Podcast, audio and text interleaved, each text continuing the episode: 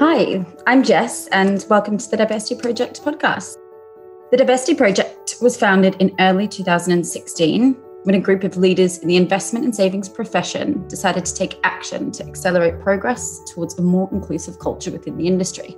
We started this podcast because we wanted to provide a platform for people from all walks of life to share their journeys and how they've navigated their way to where they are now really hoping to encourage people to join the industry or inspire those already in it to be able to achieve their goals.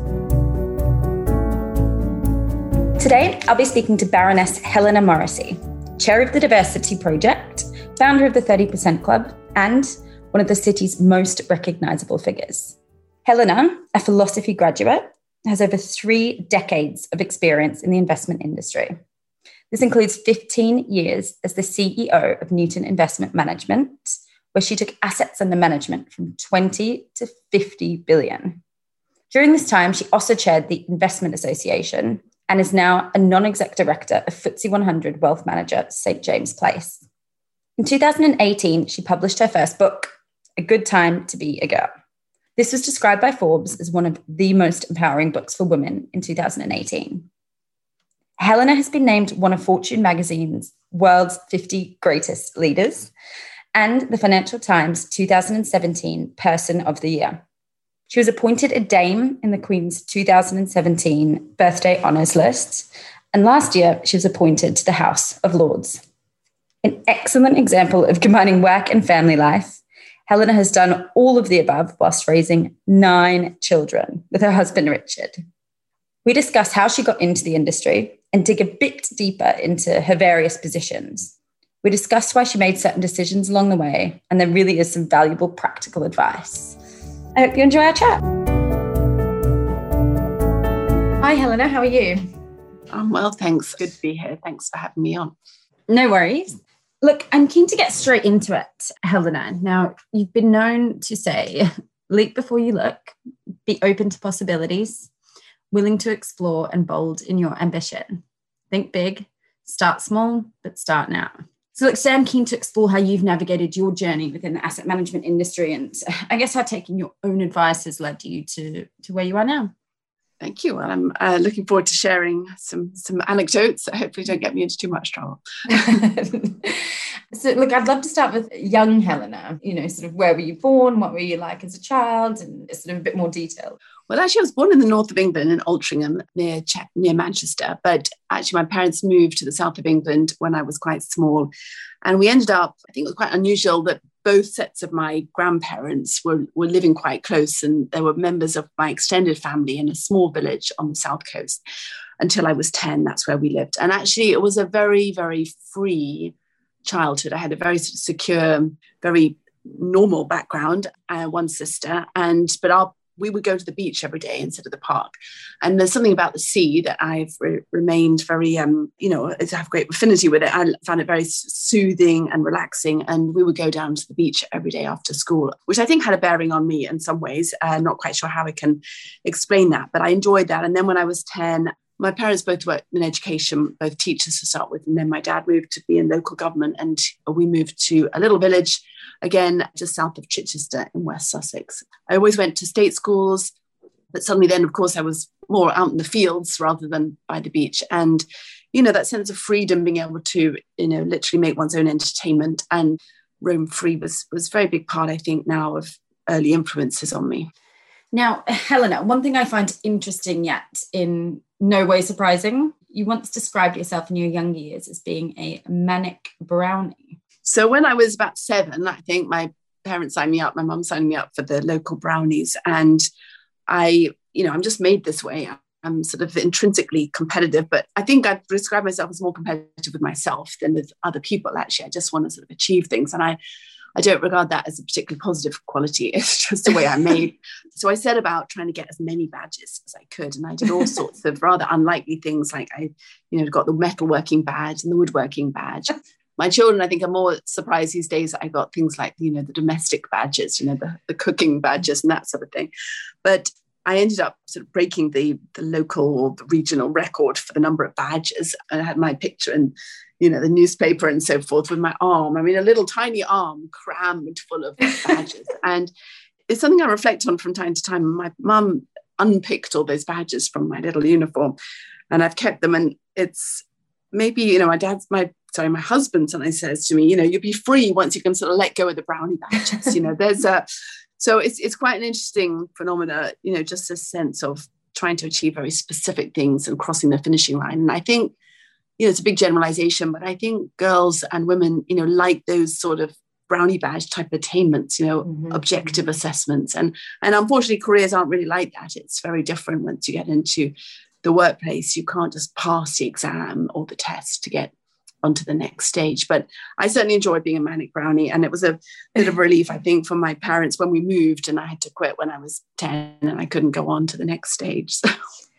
And what was school like for you, Helena? Did you continue to think in the same way? Yeah, I mean, I'm afraid I was one of these sort of really sort of annoying sounding children who, you know, nagged my dad to teach me to read when I was three and that sort of thing. And I just enjoyed learning and I still do. I enjoy, you know, just finding out about things. And I've always been pretty self motivated like that. And, you know, my comprehensive school when I was well, not both my junior school and my senior school, neither were very good schools, really. I have since been back to my senior school, and it is a very good school now. So I wish to mm-hmm. emphasize I was incredibly impressed. But in terms of the attainment of students at the time, it was it, it wasn't great, and no one had been to Oxbridge for years and years. But actually, again, what I learned from that experience, you know, there were a group of us, and we really spurred each other on. So that my year, six of us went to Oxford and Cambridge, which, you know, after a drought for many, many years, you know, mm-hmm. we just encouraged each other and were com- a bit competitive with each other. So that was quite an interesting experience to me that you could, you know, whatever the actual teaching was like at the time, you know, you could, uh, with a bit of determination and, you know, encouraging each other, you could get somewhere. So this is something I'm really interested in mm. making listeners aware of. So, in that situation, obviously, you looked around you, and it wasn't necessarily a school whereby everyone was going to Oxford. What would you say to encourage people that maybe can't, you know, look around them and see where they want to mm. be in the place that they're at? I've realized, I mean, we always talk about role models and how important it is to have role models. And I think that can be very encouraging, but sometimes you can be your own role model. You know, if you don't see it, like you can be that. You can, and I was the only one out of the six who was female. It was a co-ed school. Uh, the others all went off to do things like maths and so forth. So in some ways, although we were a group and quite competitive with each other about what we wanted to achieve next, we I didn't really have anyone who was doing what I was doing. So I've I've realized it's a bit sad if you can't find someone to emulate, but but also it doesn't hold you back. I don't let it hold you back. You know, become you know, set yourself up. I'm going, I'm going to do it myself. I'm going to do it, you know, in my own way as well. You don't have to copy what has gone on before you. No, absolutely. Can I just ask on that as well? What made you want to go to Cambridge? And obviously, it made you want to study philosophy as well. Mm. So actually, my parents had met at Cambridge. My, my dad was at the university. My mum was at the teacher training college at the time, which is now part of the university, but wasn't when she was there. And she was always very modest and emphasizing that whenever she told people where they'd met. And I think, you know, I, I realized my parents would feel great pride if I went to Cambridge as well. And, you know, it was as simple as that, really. I, I did it partly to please them, I think. And I've, and I felt, you know, I, I did feel that that was something that they wanted for me. And I was told from a young age, maybe this is setting one up to fail, but I, to me, it was encouraging that people said, you know, you could get there. You know, it, it, there was nothing about either the schools I was at or anything about you know, my experiences would mean that I couldn't get to Cambridge. And that was a very, I think having a positive message that you can achieve something is very important. Um, believing that you can well, goes a long way to actually get I feel like there. that really derives from the way you were brought up. I think from sort of everything that mm. I've seen and, and read about your past, your parents have obviously played a, a big role in making you feel like you could do anything. Is that correct? It is. And I think, you know, I'm one of two. I have a sister. And I sometimes people say, well, you know, do you think parents sort of put things, you know, drove, you know, their ambition, your ambitions, you know, partly because they didn't have a son or so forth. I, I can't answer for them on that. I actually think that they they never implied anyway that my gender would hold me back. And, you know, this was at a time, obviously, when there was a lot of talk about feminism and it was associated with sort of very sort of militant approach and often people girls women who went on to achieve things at that time were portrayed as you know just career women not career and family. So again my parents never really implied that that was the case. And i think it's a very important way of schooling our children and certainly something that my husband and i have you know tried to do as well with ours. You know we can't always encourage people to do whatever their dream is because they might not be necessarily good at what they aspire to do, but encouraging gently persuading where someone is perhaps going down a different path, but gen- starting from the point that actually you shouldn't be afraid of failure, you should aim for success. I'd like to touch on the fact that you studied philosophy and ended up in the investment industry, which is not the most common pathway. Uh, would you be able to shed some light on this? So, studying philosophy was slightly my rebellion. You know, I got to Cambridge and my parents were very happy, but I wanted to study philosophy. I just was very interested in the subject, and I'd done the double maths A level and some, mm-hmm. and English, and I wanted to do something that combined both logic and you know just literature. And so I was really interested in it. My parents once cut out from the Financial Times an article that showed that philosophy graduates were the least likely to get a job after you know university. So they did try to slightly discourage me, but I was a bit determined. But actually, and people are sometimes surprised that I didn't have a sort of business background or a finance or an economics degree. But at, at that stage, you know, we're talking about now, you know, I graduated in 1987, so a long time ago. But the vast majority of people who were going off to the city had, you know, humanities degrees, certainly in my cohort. And it wasn't unusual. And the idea, really, the approach taken then was that people would you know, if they had an interest in their subject, then they had achieved something by studying it, then, then they would apply themselves and, you know, learn what they needed to do on the job, as it were. And it's an interesting contrast to today, where I think people are expected to show at least an interest, you know, and, and if not take a vocational subject, then to, you know, take internships and really kind of be very, very focused on what they're going to do after university. And in some ways, I think it's a, it's a shame because I think it takes out some of the naturally occurring diversity of thought that you might get when you've got people from very different degree disciplines, very different experiences, very different outlooks, all coming together as graduates and genuinely sharing the job, but not actually coming at it from the same angle. Absolutely. I think that leads quite well into the fact that you got a graduate role with Schroders. So, how did that come about? So, I had no idea what I wanted to do after university. And I started studying law over the long summer holidays. Cambridge does what's called a long vac term when you can take another subject, a few of subjects. And I didn't enjoy it. So, I thought, okay, eliminate that. But friends of mine were applying to the city, mostly male friends, actually. And a couple of them said, you know, you might enjoy it. You, you'd be good at it. You know, why not apply as well? So yes, what it was random studied? as that. Sorry. Sorry, can I ask what had they studied? Those friends that were encouraging you had they been from a similar so, background?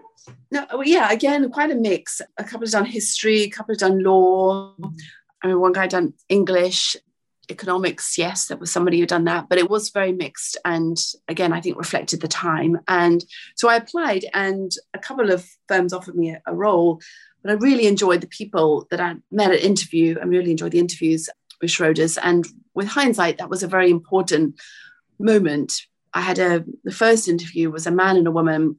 And you know, the woman, you know, going back to this role model thing, you know, just seemed mm-hmm. to be really enjoying her job and spoke very, very passionately about what she did and how she enjoyed it. And that was quite inspiring for someone who actually had no idea what the job really entailed at that moment.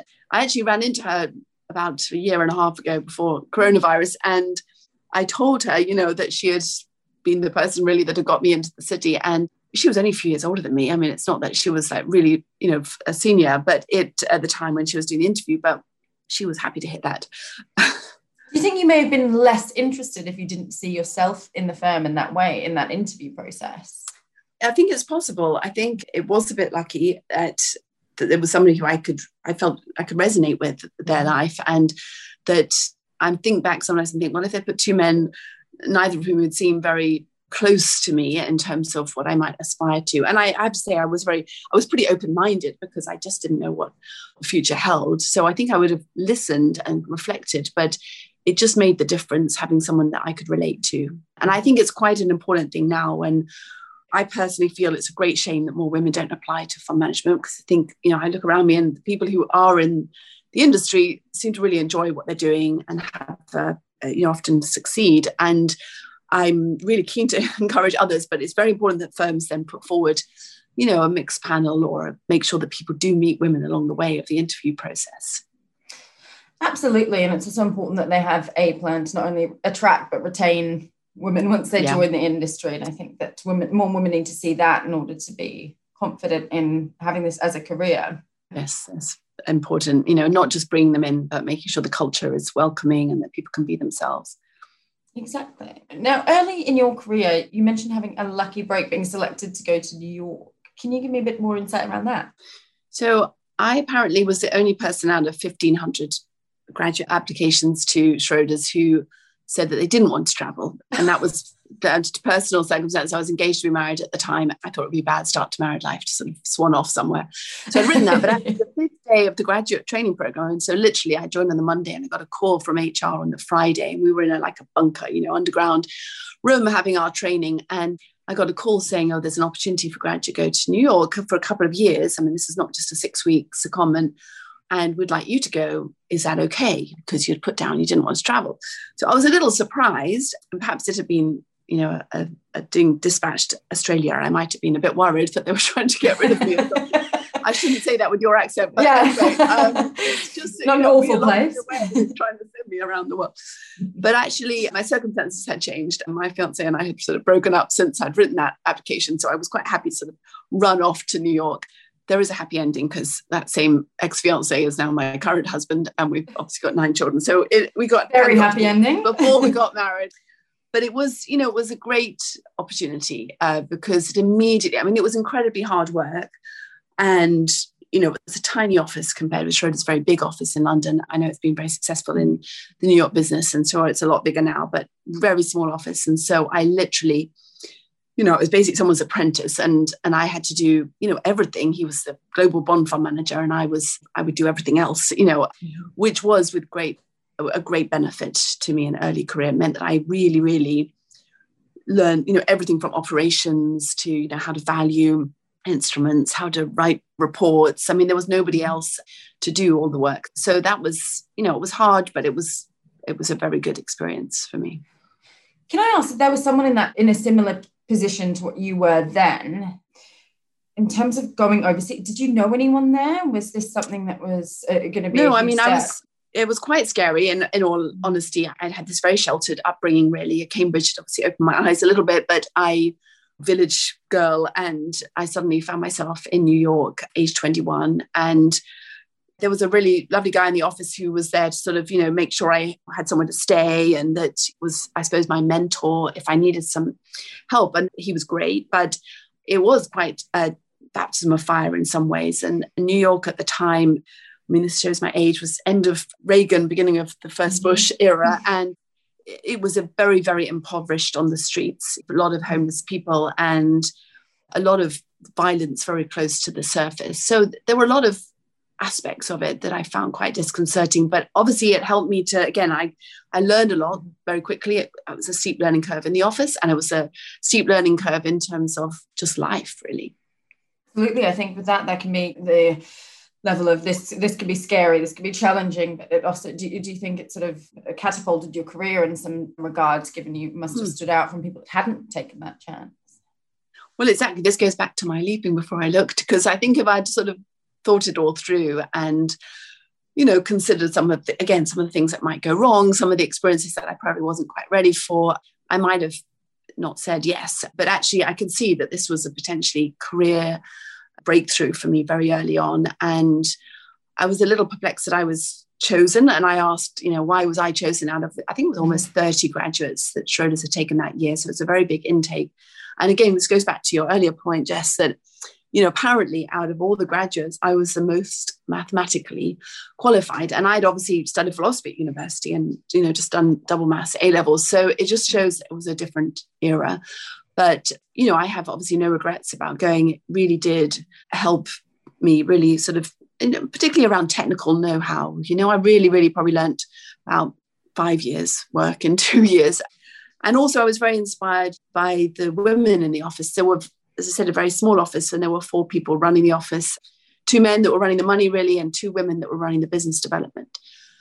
Something you don't often see a 50 50 no, split. Um, and, you know, they really called the shots, those women. They, I don't know if this was exactly the time of Dynasty and Dallas, but they were very like that in terms of, you know, big hair, big sort of glossy lips, and really kind of almost stereotypical, but wow, you know, they were just like so different from anybody that I'd ever met before. And they seemed to love their life. They, everyone really worshipped them. They were rumored to be, you know, the highest paid people in the whole company at the time because the business was growing uh, unbelievably quickly. And now I look back on it, I think they probably had made huge personal sacrifices to get where they were. One got married actually while I was there, and she was in her 40s did end up having a, a, child and so on. And that was, you know, wonderful. I actually went to her wedding, I think, or I went to her, the other person's wedding. They both got married while I was there, now come think of it. But they were both in their 40s and they both clearly devoted their first 20 years of post university to just devoted to their work. And I realized that that was probably not what I wanted to, to be like. I guess a really interesting point there is that so although you had seen people, two women follow a different pathway in terms of when they started their families. What I find really interesting is that you still went about what you wanted to do in terms of, you know, you were mm. 25 when you had your your first child. Um, what gave you, I guess, courage is maybe not the right word, but in terms no. of the, the, career path that you wanted to follow, what made you feel confident? Well, I have to, to I have to admit, that I probably never, I've never been one of these people that sort of sat down and written my career plan on a, you know, sheet of paper and said, well, you know, in the five years time, I'm going to do this, 10 years time, that, and so forth. It's evolved much more gradually or maybe slightly haphazardly. I've perhaps had a more of a sense of where I wanted to do, what I wanted to do next or immediately. Mm-hmm. And when I came back to London and was reunited with my former fiance and we got married, I perhaps was a, rather naive. I thought, you know, I, I I thought it wouldn't matter to my career because I was working, you know, really hard. I was very committed to my job and I thought people have babies and they kind of have a career. Mm. And I was the only woman in a team of 16 fixed income fund managers at the time. So perhaps I should have thought this through a little bit more. But it was a shock to me when I came back from maternity leave and found that I was treated differently than before. And in particular, that I was passed over for the first promotion. And, you know, I'd been supposedly the high flyer, gone off to New York, and I had certainly carried on working very hard since I got back. And my work ethic hadn't changed. Since I had a child, I was working different hours. He was in a nursery in the city, and I would mm-hmm. drive in to work and take him in. And, you know, my husband and I would sort of share the, the duties around that. But then I was passed over and I asked why. And they said it's because, you know, there's some doubt over your commitment with the baby. And of course, no one would say that. And I wish to emphasize to anyone listening that is not what the industry is like now. It's it's completely obviously it's legal to be like that, but also there are plenty of opportunities for people. And no one takes motherhood as they might sometimes think something. So we perhaps can come back to that to where we are today. But anyway, it was a very clear, overt message to me. And it was a shock. And as I say, perhaps I was a bit naive. So you say it was a shock how long after that situation did it take you to actually think, okay, I need to get out of this environment?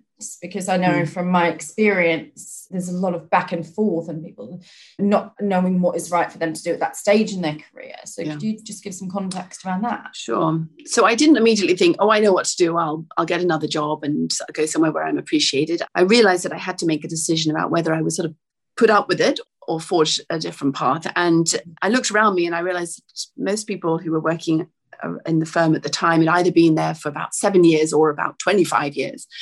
And I thought, okay, so there is a sort of a point here where I've got to decide as well. And I had had quite a difficult time with the first birth. You know, I'd had preeclampsia, which is quite a sort of serious thing towards the end of pregnancy. Mm-hmm. And I had incredibly anemic and I'd had quite a difficult pregnancy. So I was not particularly in a great physical shape either. So I did sort of slightly take it easy on myself. I didn't think, okay, I've got to decide now mm-hmm. where I'm going. It was another almost two years until I actually started at Newton Investment Management. So I started realizing I was not going to stay the 25 years, but I didn't sort of run out the door in a fit of pique or add to my stresses around being a new mother and adjusting to that. It was also a time of great stress in the economy and we couldn't afford me not working and so forth. So I just I bided my time a little bit and then got a call from a search firm that were looking for a, you know, a junior fixed income fund manager at Newton. That was just a great opportunity for me. But I didn't, I think when you encounter a setback, as all of us will, whatever the circumstances, ideally, I think you don't sort of make a snap decision and rush out at that moment, but actually think carefully about what's the best thing to do for yourself. You know, be selfish, think about what it is for you. Don't feel, oh, it must be that I'm not good enough, you know? I think in Which this day and age, it's extremely important advice because I know, um, especially with tools such as you know LinkedIn and the, the number of headhunters out there, for example, there are always going to be opportunities presented to you. So I think it's really important to understand what it is to have a thought process behind that and really make a decision because it's the right decision. Mm. Did, did you get lots of headhunter calls? I mean, I'm curious to understand at that point, was it something that was happening? No, not often? particularly. No, I got one. I got a few, and often they were things that were just not interesting at all. And I think when people are in that stage, when they've perhaps got five years experience or thereabouts under their belt, I think that is a time when hopefully, you know, if you've, especially if you haven't been complete hermit, you know, you have to slightly work the crowd sometimes. But if you've got yourself out there a little bit, then you would hope to maybe get a few opportunities. And I think LinkedIn is a brilliant way of doing that as well. A lot of people obviously are on that, even if they're not looking for a job. I'm not just encouraging people to be disloyal or to be always changing their role. I think it's very important, though, to be owning your career and sort of managing your career and not thinking, oh, I just work really hard and someone will notice and tap me on the shoulder and promote me or give me a pay rise. Mm-hmm. So I learned from that first experience that you have to be a, a little bit strategic about it and, mm-hmm. you know, not just wait for it to happen.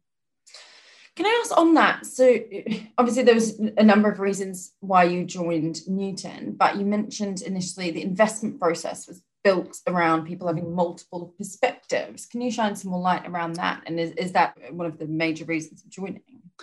Yes, I mean, one of the main reasons was because I met Stewart Newton in the interview. He actually interviewed me, which, uh, you know, was amazing for me at that time. I mean, I was in a situation where nobody seemed to notice I existed before in the previous firm. And then suddenly the CEO and the founder of the, actually, you might not have been the CEO at the time, but the founder of the firm mm-hmm.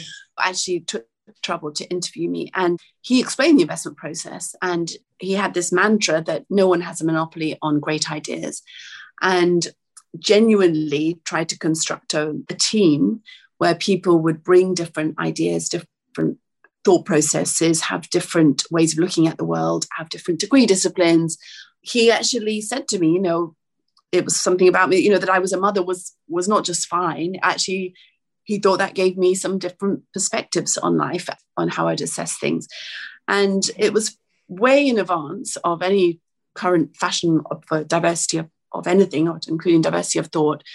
But that was the basically the, the premise on which he built a very successful business and a very successful investment process. And he just did not believe in lowest common denominator thinking, you know, different ideas, you you kind of find a compromise. He believed in thrashing it out until you kind of got someone persuaded about a stronger idea, which was very, very exciting to me.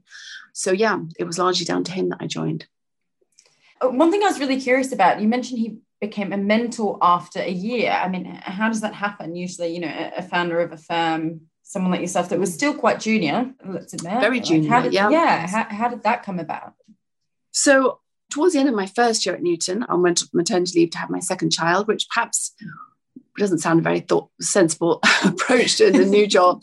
But actually, again, it wasn't discouraged. Certainly, my son was by then three, and the HR director had told me at interview, he said, You know, Helena, you don't have to work here for two years before we give you enhanced maternity. And I was like, Wow, this is amazing. So I didn't feel in any way discouraged to go ahead and have a second child. And while I was away, my boss, who was also a woman, she resigned. And it was just the two of us running the bonds mm-hmm. at Newton at the time. And mm-hmm. Stewart said to me, Don't worry, Helena, we'll appoint a fixed income guru and you don't have to worry about anything, you know, come back and we'll be looked after. And I said to him, could I look after the funds for a few months and just to, you know, give me a chance to? And he didn't know me well at that point, and he said yes. And a lot of, again, sometimes people don't ask for something, and and he said yes, but on one condition, and that is that you'll have to report into me at every day about five o'clock. Every um, day. yeah, so I'd have to kind of he had he sat on the open floor, but he also had a little office, and so I would go into his office at five o'clock, and we would go through any of my thinking, any market developments, any upcoming trades that I was planning on doing. But of course, this was an amazing opportunity for me because he was a fabulous investor, very much a lateral thinker, so would be a real challenger about any kind of conventional thinking. And also, then this actually became a mentoring relationship. And so he was never a formal mentor. I sat down and we kind of had a program or anything. But every day, and also he insisted there were two conditions actually. I also had to sit next to him in the office. So I had real close proximity and he would sort of hear what I was thinking as I chatted to other people across the desk and so forth. So it was a great opportunity. And, you know, after the three months, he never mentioned hiring anybody and just let me carry on. And then we sort of hired some people under me. So that it was fantastic. You know, there are bosses like that. It's unfortunately not always the case. And a lot of people get managed by somebody who's not that interested in them. But I'm one of the things we're trying to do with the diversity project is to sort of elevate the importance of really great line management. So people take, you know, people, um, line managers who take a real interest in the people that they're managing. What about the value in if you can't find that in your line manager, finding a mentor, whether it's internally or externally? Mm. What would be your advice on that? So I'm a great fan of mentoring. Some people say, oh, it's much better to have a sponsor. And the only difference seems to be, or the, the difference seems to be that people who are someone's sponsor, they will champion their career. And effectively, Stewart was like that to me as well. So I think sometimes it's a little bit marginal, and I wouldn't get too hung up. I would take the opportunity if you have the chance to have a mentor or to have a sponsor, because basically having somebody who can be a sounding board, who perhaps isn't your manager but can give you more neutral, impartial advice, who has your best interests at heart, who wants you to succeed. This is all really valuable and particularly I'd say in the mid career stage, when particularly if women have children and maybe feeling a little bit less confident about their ability at work, obviously they have no reason to, but just it can take, you know, an adjustment in your life has happened and it can be a little tricky. And having someone to guide you through that, just build your confidence sometimes, or to give you the nudge to apply for a next role. Guide and support you. and support you. Yeah with setbacks. Mm. You know, we all have setbacks, and I hope that I have conveyed that already in terms of what happened to me in my early career. But it carries on. You know, there isn't just like any straight line career and how we react. Setbacks. I don't know if this is a setback, but I know in terms of your role and how it progressed at Newton before being offered CEO, it was actually a CIO position that you were speaking on, and you almost got a number of people into a room and asked their opinion. Can you shed some light on that for people as well? Because I think that's a really interesting thing that's not highlighted. So when Newton was acquired by Mellon, American institution, we lost quite a few people in the management team after the, the really for financial reasons, as people sort of had it was an exit strategy in some ways for some people. And overnight, when we lost the chief investment officer, you know, I was approached by Mellon for that role. And I thought I was in the running for it. I hope that doesn't sound big headed, but I was one of four people running the strategy. And I really wanted that role and I thought I could do it well. So I was really happy to be invited to do it. But the next day, someone tapped me on the shoulder and said, Oh, we don't think you're quite right for that role.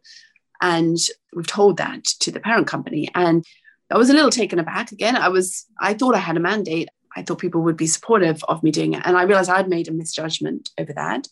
So I asked, I wanted to understand more. And I was also racing through my mind was, you know, what am I going to do? It's just kind of embarrassing. I'm going to have to leave. And so I just wanted people to spend a bit of time with me, talking me through it, and then I could make an informed decision. And mm-hmm.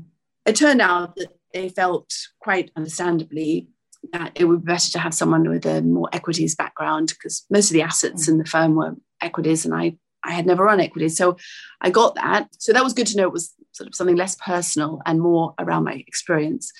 I kicked myself for not realizing that that would be an issue.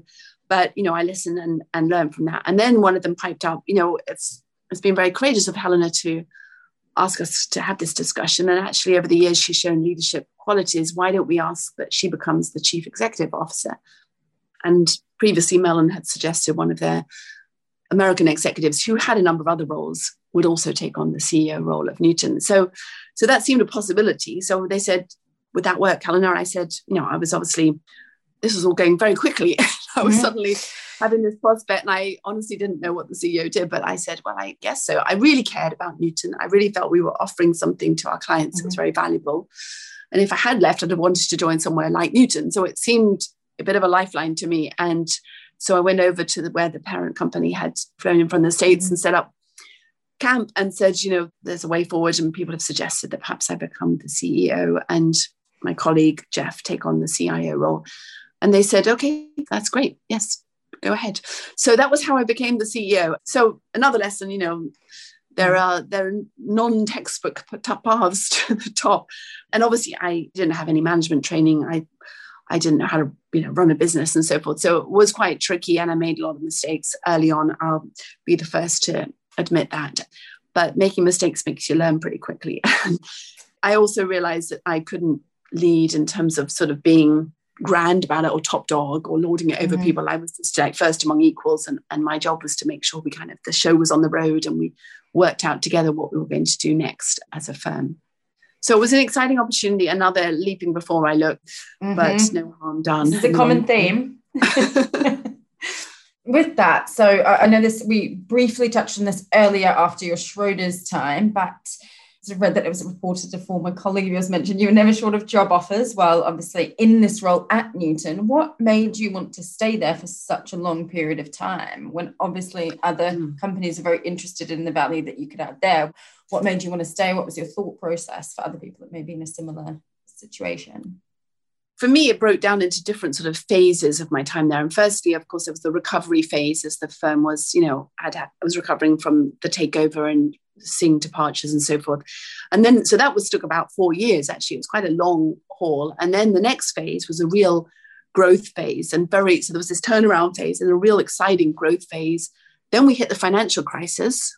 Mm-hmm. So then there was the kind of, you know, managing through crisis phase. And it wasn't really until the last few years where I felt I had plateaued in terms of what I could learn. And remember, I was felt very much that I needed to earn my credibility as a CEO at the beginning because I'd sort of come from the desk and come from nowhere really. Perhaps it was that I was just happy there and enjoying it as well. I felt mm-hmm. very fulfilled in terms of what I was doing. Of course, I, I was also having quite a few other children, but that wasn't, that didn't make me feel trapped. I genuinely just wanted to stay there until I felt I had done what I could do at the firm. There was, there were one, I think there was one role that tempted me at one stage, but it's kind of hard to price someone out of a job when they're really enjoying what they're doing. So there you go. I think that's a real positive because I think a lot of what we see right now is the grass is always greener. Whereas I think it is important to sometimes think, you know, I'm happy. There is opportunity here. And where's this business going? What can I do here with this firm? I think that's certainly overlooked.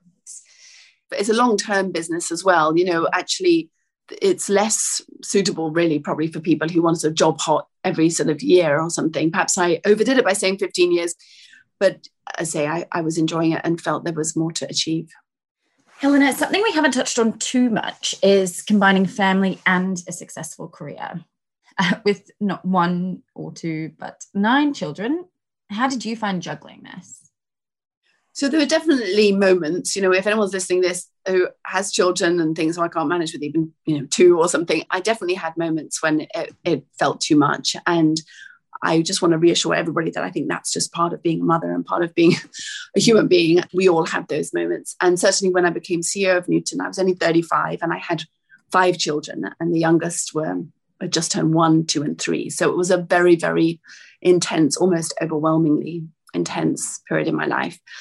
But I have had the support of my husband who gave up full time work when we had our fourth child and went freelance. He was a journalist and then gradually sort of stopped doing paid work and became full time house husband or father. He prefers full time dad than, and I don't blame him. And I realize people say, well, then that's lucky for you, but I don't have that situation. And I do think every family has to find their own balance. They have to find their own way of making it work. And these days, what I think is quite exciting, very exciting really, is that a lot of couples I know, whatever their circumstances, they almost like take turns. Sometimes it's her career that's forging ahead, and then mm-hmm. there's a bit of ebbing of that, and then his career, or else they both do four days a week, one day at home, or make up their own arrangements. And there is more opportunity to do that now. And I think one of the upsides from the terrible disaster that coronavirus has been is obviously more expectation that we will work more remotely, more from home, and perhaps more opportunity for both men and women to juggle both home and work. But certainly there were good times and bad. my sort of frenetic phase when my children were very young, and I was still very much a rookie CEO. Of course, that makes sense. I think it's just interesting to understand, I guess, different dynamics. And from what I've seen, certainly businesses are becoming more aware that they need to start looking at how to make maternity and paternity contracts more similar in order to make those decisions easier as a couple. That's certainly something Definitely. I've noticed. No, one of the things we're hoping to do again, the diversity project, the Working Families Group is focused on shared parental leave and trying to make the financial aspects of that more equal between men and women so that at the moment, you know, obviously people can take shared parental leave, but if it's the father, they usually don't get paid as much. And that obviously makes it irrational sometimes for a family to decide to take that up. So it's really interesting hearing about your career at Newton in investment management. What I would like to understand next is the reasons for leaving that position, if, if you wouldn't mind. Sure. So, as you say, I had been there a very long time and I had intimated to the parent company a couple of years before I did leave, you know, that I couldn't see myself doing it another five years. Mm-hmm. It just, you know, that all good things come to an end. And also, I thought I had other things left in me that I wanted to do. And perhaps sometimes one has to break with the comfort zone and expand beyond the comfort zone. Mm-hmm. So they started looking around, and a couple of years later, did appoint Hanneke Smits as my mm-hmm. successor. Mm-hmm. And I then had to decide what I was going to do next. So it was it was a bit of a wrench in some ways because so much of my adult life, I was you know in total 22 years I've been at Newton, and a lot of my colleagues, we had sort of grown up together effectively. I mean, we're all started as adults, but become older adults as we grew up. So I have to say, initially, going back to sort of how we managed to, if not setbacks, then sort of change, I did feel a little lost. I felt that a lot of my identity was tied up in me being the CEO of Newton. By that stage, I had launched the 30% Club. That was a very successful campaign, more so than I'd anticipated. If I'm honest, we've just announced today, it's announced that 36% women on FTSE company boards and 34% across the whole 350, which is a miracle, really. Is that where you thought it would be this quickly? No way, no. I mean, if anyone had told me, I've written in the Hampton Alexander report that's just come out mm-hmm. that actually I would have struggled to believe it. I mean, at the time, only it was less than 10% women on the, the 350 boards, and over 150 of those boards were all male, and now there are none. So I got to say that has surpassed my expectations and given me great confidence and hope that change is possible in a broader context. So I, I, was known for other things as well as Newton, but I still felt a bit lost and unsure of myself. And I think that's quite common actually from talking to friends who've been associated with one big thing or one job and then decide for you know just life is life is short you know if you always do the same thing, you'll never know what you could have achieved in other areas. So I'm glad that it all sort of, you know, entered a new phase. But initially, I'd say it took me at least six months, if not a year, to really feel that I hadn't sort of gone backwards. So, you know, this is a term often thrown around at the moment, but I think imposter syndrome comes to mind for me. If you've been sort of in mm. A role in a firm for that amount of time, thinking about going to another firm where there's, you know, a, a whole different culture, just feeling like you can have as big of an impact. Do you think that played on your mind? Yeah, I think, I mean, it sort of makes us sound a bit sad, doesn't it, that so many of us confess to imposter mm. syndrome. But I think it's also good to share these experiences and vulnerabilities because I think sometimes people think that they're the only ones. They might read about it, but think, oh, well, that's still just in books, or, you know, nobody I know uh, who's, and a lot of people have said to me over the years, oh, it's easy for you, you know, so successful or something. But obviously, I don't feel that way all the time. And the thing is, as you go sort of higher up in a career, then in some ways, you know, we got further to fall and people get more judgmental and, you know, you feel that the stakes are higher. So I don't mean to sound complaining about that. It's just more the facts. Mm-hmm. So I think you can feel more vulnerable. And I certainly say initially, you know, wasn't sure what I wanted to do next. And, you know, in all honesty, I wasn't 100% sure I wanted to stay in the industry because I felt again I'd put in I'd put in the years mm-hmm. and it was quite open to what I might do next eventually. You mentioned being open and potentially not staying in the industry, but your next role was with LGIM. So how did that yeah. come about? Clearly, you decided to stay in the industry, but in a slightly different career path. Right.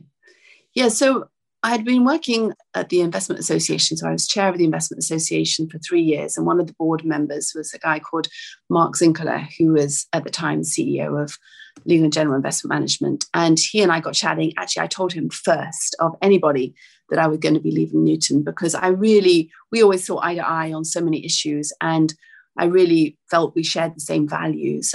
And he said me, Would you come and work LGIM? And I said, Well, you know, it, it sort of depends what, what the role would be. And he invited me in to talk. And this was, you know, something that so appealed to me that LGIM has been so fantastically successful as a firm in terms of institutional asset management. Most of the clients huge pension funds and so forth, but they're also thinking of setting up a more direct to customer D2C platform. And one of my unfulfilled ambitions, and it remains that way, is to try to really democratize investing, to try and encourage more people to look after their own financial well-being. You don't have to be wealthy. You know, this is actually trying to get to lots of people, not wealthy people. Mm-hmm. And he said, "Would you like to come and try to set that up?" Which uh, to me was like a you know a dream job, and it was really running a business, small business within the larger one. Different culture at the firm, but I was still had a like a boutique feel in what I was mm-hmm. doing, and I did enjoy that. But Mark left after I can't remember exactly how long after I joined, a year or so, went back mm-hmm. to America, and really the firm had so many things it was doing and being so successful in so many areas that it just wasn't emphasizing this particular opportunity and actually ended up selling that business to Fidelity.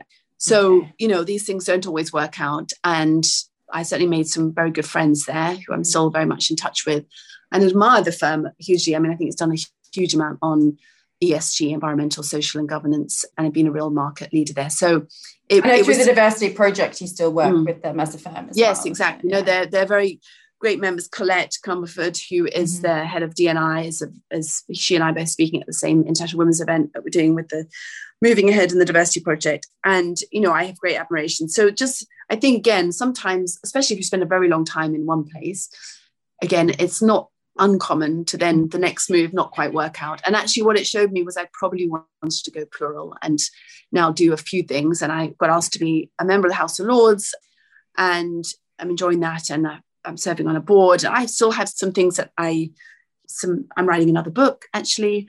So I'm enjoying doing multiple things. And actually with coronavirus, I'm, so I'm, will this be follow on from a good time to be a girl, or is it a different book? It's a different book, so it's not an update. It's called Style and Substance, and actually, it's about career advice for women that I think we don't get a lot of the time. So it is about some of it is about how to present yourself, not just how you look, but how you sound, how you persuade, how you create the right perception of yourself. I think a lot of the time we're given a lot of you know technical support, but actually not mm-hmm. some of the sort of how to work the crowd points. So this will come out in a bit of a plug here, October in 2021. So I'm busily writing it now.